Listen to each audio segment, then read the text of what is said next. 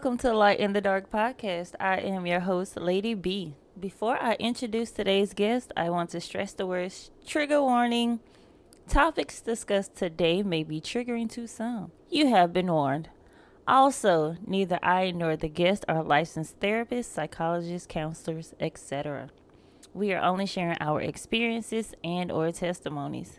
If you need a licensed therapist, psychologist, counselor, etc., please, please, please, please seek a licensed therapist, psychologist, counselor, etc. There is no shame in getting your mental health together. I repeat, there is no shame in getting your mental health together. Now, on that note, let's start the show. I have with me my sister, Justine, my blood sister covered by the blood of Jesus, my blood sister. I have Oh, with praise God, praise God. All right, sis. You like to introduce yourself while I get comfortable? Yes, ma'am. My, my name is Chessie Williams. Actually, I'm uh, out of Tulsa, Oklahoma, and uh, I'm a mother of three, grandmother of 10, and uh, I have a nonprofit organization called Survivor for Life. We, me my, my husband and I, uh, my late husband and I, we started this nonprofit uh, back in 2010. Uh, we wanted to uh, give something back to the community. So we felt like this would be a great opportunity to come up with something. Some of the trials and tribulations that we faced as uh, young young people, uh, just wanting to be loved, and so we had our trials and our tribulations, and by the grace of God, we overcame a lot of them. And uh, we came back together after 20 something years and when we came back together we came back together for a purpose i knew that it was a purpose because uh how it happened and so we came up with survive for life I guess I'll, you know, go ahead and like put the disclaimer out there. I'm not a therapist. Um, so the topics that we will discuss are, you know, trauma related topics, but I am not a therapist. Um, I don't claim to be a therapist. If you need help, then seek a therapist, but I am not it. Uh, we basically on here to tell our stories, tell our testimonies, and let people know that, like, hey, you are not alone in whatever the trauma is that you are going through.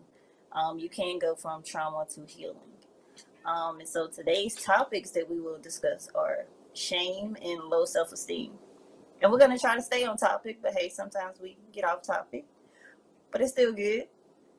yes it is yes it is and, and i think sometimes when we get off topics uh it's because we have been through so much and all the topics that you had outlined and put out there uh i think i can touch just about all of them you know and so by the grace of god i survived it and so it's okay if i do get back on you know get off track i'll get back on you know so it's always good to share with the people in our community true, true. Yeah. All right, so what do you want to talk about? Like, as far as shame goes, well actually shame uh shame for me started at a very young age. Uh i was maybe between the ages of four and five years old. Uh that's when my parents were you know together. And uh, my mother would be out sometimes with her girlfriends. And i know that my dad be at home babysitting. And a lot of times her girlfriends would come over whether stop by to check and see if she was at home or because they knew she wasn't at home. I don't know but anyway they would stop by and i know i noticed that sometimes my dad would go in the back room with them and shut the door and i'd be sitting on the couch watching tv but i'd be watching that door too. And so uh i don't know as a kid i just had that instinct that it was wrong. And so uh, i noticed that that would happen and then my mother come home and so he would act like nothing had happened. Even at five years old i just knew something. You know we have that just instinct. And so i felt bad for her i uh I know how I, I knew as a kid how much she loved my dad. And so um, as time went on, I kind of felt bad for her because I couldn't uh, tell her what was going on, but I knew it was something going on. Uh, you know, a lot of times uh, my dad and mom would fuss and he would fight her. And so that was very painful for me. And it, I was ashamed of him uh, acting out like he did instead of uh, finding other ways to treat her. He uh, he was physical, and that affected me and caused me to feel, I guess, bad because uh, you know, it would leave scars, scars on the inside and the outside, you know. And as a kid, we feel that. That's how my shame started. And then as time went on, when my parents uh, both passed away, uh, five months apart, uh, then my aunt she stepped in and she started. Um, she took on the responsibility of raising us, and so at that time, I may have turned six years old when uh, I was getting ready to start kindergarten. And, and for some reason, I, I, really still don't know to this day why she made the announcement. Now, who's who wants to call me mama? And uh, it was uh, nine of us. And it started from maybe one one and a half years old, my baby sister, up until about 15. You know, uh, that's what the age range was. And so some of them said, Yeah, I'm gonna do that. And so it was my brother and I that were real close. And he said, I'm not gonna call her mom. She's not our mother. And you better not. And so I was torn between them two, you know, because I love my brother and I looked up to him, but I also uh I, I like the lady who uh who was raising us. You know, I was trying to get to know her. I was always trying to be obedient as a kid uh, didn't want to have any trouble, didn't want to cause any trouble because I, I felt in my spirit, man, as a kid, that there was something always going on, which would cause me to um, be very nervous as a kid. Nervous, shy, bashful, real quiet. Uh, enjoyed playing by myself. I didn't need any company. It was just me and I was comfortable, you know, with just being just me. Uh, anyway, uh, the family, the ones that did decide to call her mother, they did, and I I went on ahead uh, and followed my brother. And at that time, uh, I decided I was going to call her mom. I'm just going to call her aunt. So she decided. She said, "Okay, if that's how you want to do it, then I tell you what." You wear the clothes that are in the drawer that are wrinkled. And she told my other sisters, uh, you can wear the clothes that are nice and hung up in the closet. So I felt bad. I, I felt real. I, I, was ashamed to go to school because my clothes were wrinkled and things like that, uh, which made me start. Uh, that's how I believe this uh, low self esteem, you know, came about because the kids would tease me, and so with the uh, my mother leaving and I know she was leaving and she wasn't ever coming back because of me as a kid hearing the conversation that my aunts would have and my dad then would have, I knew that she was leave, she had left and she wasn't coming back, which caused me to uh, start wetting the bed. It's all kind of things that uh, we experience when um, there's trauma. You know, even if the trauma uh, started probably when I used to know when I noticed that my parents fought. I didn't want to call her mom, my aunt mom, and so uh, she made me wear the clothes, and the, the kids teased me, and then I wet the bed, and then it, you know, it wasn't any better because she made the announcement when I would wet the bed in front of everyone in the family. She wet the bed, she peed the bed. She's gonna, you know, uh, mess up the whole house. She's gonna yeah, she's gonna mess up all the mattresses. And so I started feeling bad, you know. And we got to be careful how we try to discipline the children because sometimes it lingers until their adulthood until their adulthood and it affects them and so i think that's where a lot of my pain my issues started when i was really young by the upbringing of my aunt she did the best she could uh, she only had one child and for her to be at the age of 55 trying to raise all uh, nine of her sister's children she made a promise and that's what she did wow. and so i don't fault her uh, she did the best she can. I, I love her, and I, you know, uh, when she was bringing us up, uh, I never saw a man in the house. With her raising us, we never went hungry. Uh, there was never a man around because she didn't believe in that because she didn't uh, want us to be violated in any area anyway. And so she thought that was one of the ways that she could eliminate that, but that was not so because uh, as we got older, I think I was about, I want to say about 10 years old. My cousin, uh, my mother's sister's son, which made that my first cousin, he mm-hmm. would uh, sexually, uh, you know, abuse me and my sister. And, and I believe that he did that also to my brother, but uh, my brother would never admit to that, you know. So, uh, he did that, and I was too ashamed to tell anyone. And even though I know that my sister knew that I was getting uh, uh, abused sexually, and she was too, but we never made that contact to say, what are we going to do about it? We just kept it to ourselves and uh, we just went on. And I didn't know how to approach my aunt, which later on, uh, I think I was maybe nine or 10, I began to call her mom. Uh, so I just didn't know how to tell her because I knew that it would be some more trouble, trouble, and I didn't want the trouble, you know.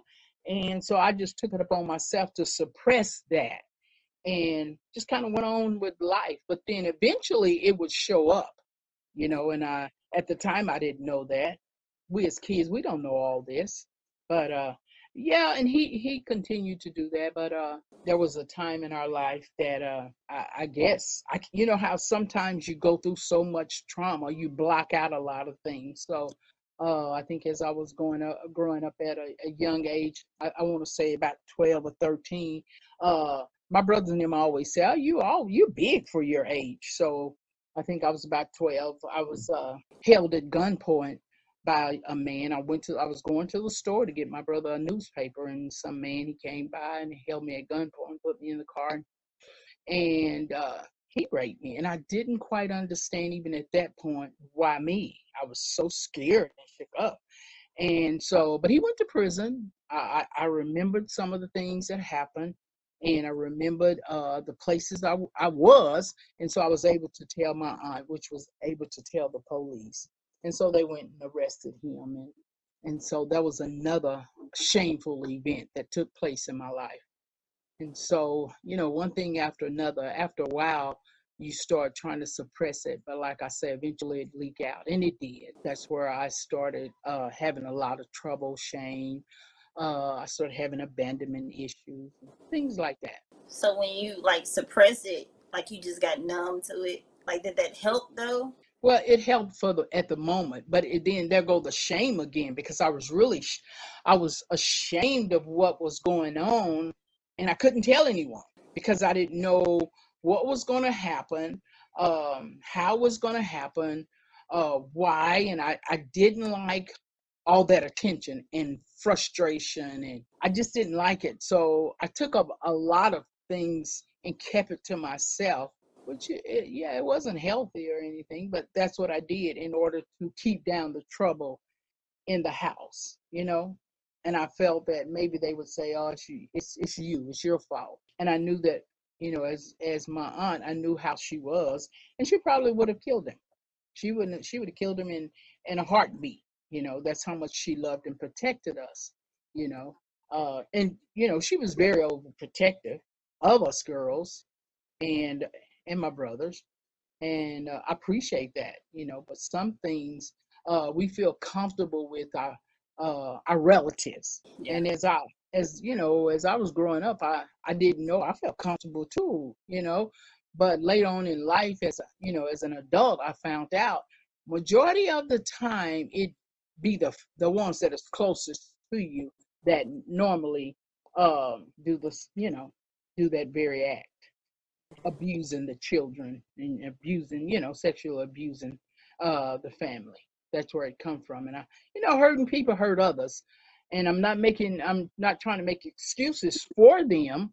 Uh, but I do, you know, I have found out that hurting people hurt others and it goes on, it continues until someone gets some help. And um, you know, after he did that, I was too ashamed to look at him but there was a time in my life after I was in the uh, I call it in the valley. I went to prison, and I had you know went to counseling, and uh, I sought counseling because I I was sick and tired of being sick and tired of uh, of myself and the decisions that I made, and uh, so you know when you go to counseling and therapy, you learn a lot of things, and so I, I learned a lot, you know. Uh, about myself, finding out, finding out it wasn't my fault. And so that helped me. And uh, when I got out of prison, uh, I saw him again and I was able to face him this time because uh, I was able to, you know, get it out to someone, let people know uh, that I was hurting. You know, I had that one-on-one counseling, and uh, it helped me. And I and I told him, you know, I forgive you for what you did. And so the him you're talking about, like, is that your cousin? yes, Okay. yes, I told him I forgive, you know, I forgive him, and uh, I prayed for him, and he felt so bad. I know he did. I felt bad because I saw the pain. You know, once you get healthy, or once you started finding out a lot about um, how hurting people hurt others, then um, I don't know. I just had compassion for him because I know that he was in a lot of pain. And so uh, I could look at him in the eyes when there was a time I couldn't look him in the eye.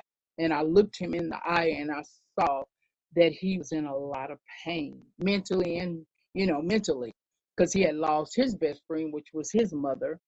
And so um, I was, like I said, I was able to look at him in his eye and tell him, I, you know, I forgive you and I'm praying for you and can we pray? And I did that uh, I wanted to make sure I was healthy enough to to do that, and I was, you know. And I prayed for him, and uh, he said thank you, and he dropped his head and he walked off.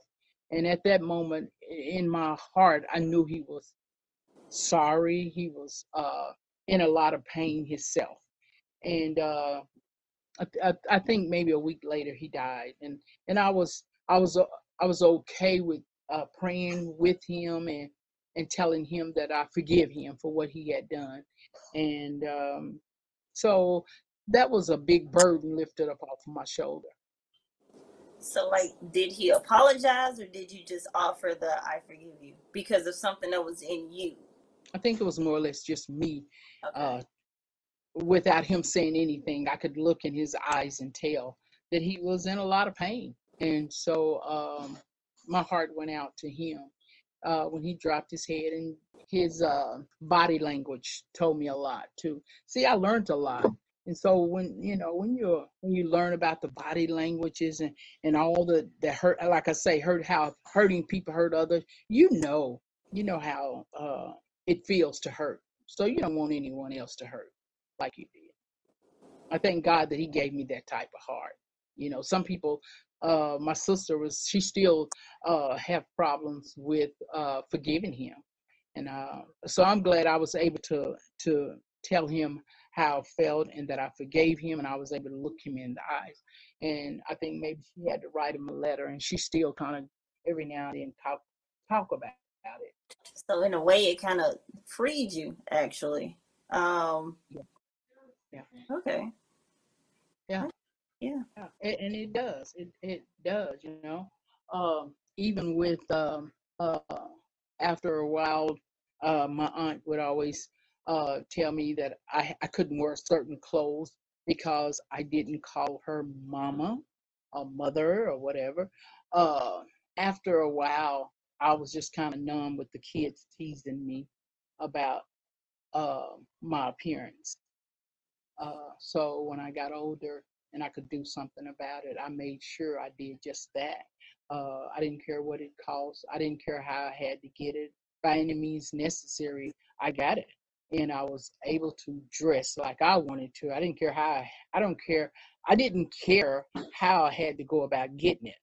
And then, you know, I got the clothes and I wore the clothes and I got the applause and I got the oohs and the ahs. But I found out it really wasn't nothing to that, you know, how well I dressed and what I had on at the clubs. And, you know, I found out, you know, in life, it, it's, it, it still wasn't fulfilling enough, you know. So, like, at the moment with the clothes, did it, like, when you had them on, did it help with the low self esteem? Like, help build it up? Even Oh, while you had yeah, for, yeah, for a period of time, of course, you know, you got on the best and the latest and, and you wearing that thing, you know. Uh, you know, some people say, girl, that, that outfit is bad. Where'd you get that? you can't afford it or whatever. I, you know, I had a real smart mouth, uh, uh, because, uh, like I say, hurting people, you know, hurt others, and so I was, uh, at the time, I was what they call filling my oaks. I was just, I was just happy to be able to wear the clothes to, to, I guess, kind of fit in, you know. Uh, and I think we all, want- we, we all want to fit in, you Yeah. know. Uh, then after a while, I was like, ah, it ain't no big deal. It is nothing to it, you know. So um, I stopped going all out my way. I think that uh, after a while, when I went to prison, I spent some time in prison. I found out that I was more freer in there than I was out here trying to keep up, trying to keep up, just a just a spinning wheel trying to keep up. And uh, now I look back over my life and I thought, oh boy, I could have did something different. I could have did could have did something better, but I didn't. And so now that I'm able to help someone else, uh, truly I'm blessed by being able to do that. So I look forward to doing that every day, being able to, if nothing else, but you know, give them a smile. That's probably well, I believe that's like the first time I've ever heard someone say that that they felt freer behind bars than out in the free world. I didn't have to be bothered with that red race of trying to be something that I really wasn't. You know, uh, uh, I just had to have. I didn't care if the suit was fifteen hundred dollars; it was mine just because I had that attitude. My sister said, "You're so arrogant and you're cocky, and I can't stand you." And I said, "That's that. That's okay. I'm okay with that. Uh, the world see me different.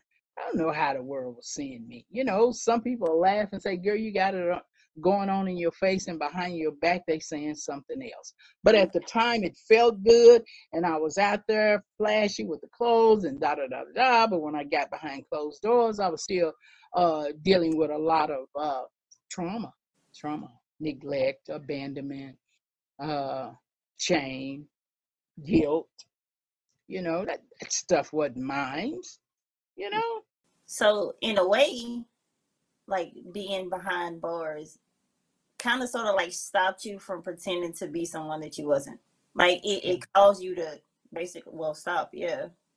Yeah. Yeah. And like yeah. see you for like who you are and like accept it. And then like did that lead you towards the start of that healing process or was that like after you got out? I think it was uh over a period of time because uh, I did go to prison not just one time. I went a couple of times because the first time uh, I would say that it was rather it was rather easy because the first time I went to federal prison, it was co-ed, it was men and women, so it was really uh, it was easy time. It was just I was doing time away from uh, what they call the free world, and uh, it was it's just like a world within a world, and just meeting people all over the world, doctors, lawyers, senators, and and uh, man, I was I was young and I, I went in and I thought, okay, now what can I do here? You know, met this um, senator and he helped me get me a time a time cut on my a sentences that I got that I received from the judge and uh, yeah, he called himself liking me, and I thought, man, I'll take him fast, and let me see what I could do with him. I was always thinking about what I could do, what I could use this person for, what can I benefit from this person and this person. But then after a while, uh, I got tired of that. You know, I just wanted to uh, uh, change some of my ways because I, I felt that it, I wasn't going anywhere anytime soon after I got out of federal prison, I said, okay, so I'm gonna catch up with everything that I lost. But you really don't catch up because you never get that time back, you know. And uh, I had children that uh, time was, you know, they was continuing to live and have birthdays, and and so it affected them as well. But uh, by the grace of God, they're they they dealt with it, and they're still going on and living their life to say, I'll never do what you did, you know. And that's not a bad thing you know, I'm grateful for that. You know, when I get, you know, that last time I got out, I had a made up mind I wasn't going to ever return because I seen the pain. I had made up in my mind while I was in prison that I wasn't going to return back to that same lifestyle. See, I think that it starts, well, it started for me when I was in there, made up mind. I'm done with that. And there was uh, family members were saying, ah, she said that before. She'll she'll get back out and do it again. Just a matter of time. But I, I didn't care what they said because the pain was great enough for me to to stop. I learned a lot of things in prison. Uh, in fact, they used to call me Sunshine. Uh, I guess they saw something in me in that dark place that you know maybe they saw some kind of light. I don't know what I was like, and I didn't have blonde hair, so that couldn't been the reason. so I don't know why they called me Sunshine, but uh, I accepted and kept going. And even out here, sometimes people say, "Hey, Sunshine," and i'll reflect back of when they first, when I first had that name, Sunshine, uh, attached to me, and it just kind of blessed me, and I smiled. You know, I met a lot of good people in there, had some real good counseling and uh, some therapy in there. The tools that they taught me that I could use once I got out, and and and, and so uh, I was truly blessed because I could have continued to be out here going down the wrong pathway, and it could have led me to my death. But by the grace of God, He said, "No, I have other plans for you." And and and you know, He told me that this that last time when I had a made up mind, He said, uh, "I have other plans for you." And uh, I, but I started to want to change. I wanted to have a different life because I miss my children tremendously and i knew that in my heart that i was a good mother. I just kind of got out there you know and i wanted to be out there because i was so sheltered by uh, my aunt you know. So when i got out there boy i went wow. Ran into a lot of brick walls because of, of the trauma and the shame and the pain that i was in that i finally started dealing with and when it come up you know uh, i wanted to, to go away but yeah. now i found out i had the tools to uh, use when those you know things come up how to how to deal with it and so i dealt with it the way that trauma manifests itself is like different for each and, and everybody oh, and oh, yeah. most people don't even recognize it like you have a few that do but most people don't mm-hmm. and some people just be like oh well that's just them that's how they are but it's something mm-hmm. deeper than that though oh yeah yeah it really is and it can affect you the rest of your life if you don't deal with it oh man, I, I, I just wanted to be free, you know. And uh, I remember when I was uh, uh, in prison, uh, that last time, begin to call on my God, my Lord and my Savior. And I began to call on Him. I began to search the scriptures and things, and He began to share some things with me, and and I, my relationship began to grow right there in prison. And I, I'm telling you, uh, will be with you even in the valley, you know. so no. I was so grateful. They um, at the time that I was uh, going in and out of prison and jail, uh, it was kind of you know crowded for women, you know. And so uh, this last time they put me on death row because they didn't have no room, you know, any more room in population. But uh, as I was uh, living back there on death row, I began to to hear God more clear than ever before. Oh wow! Yeah. Oh yeah. Oh my God! It was just a place. Uh, it was just so ooh, eerie. You know, I was just like, whoa.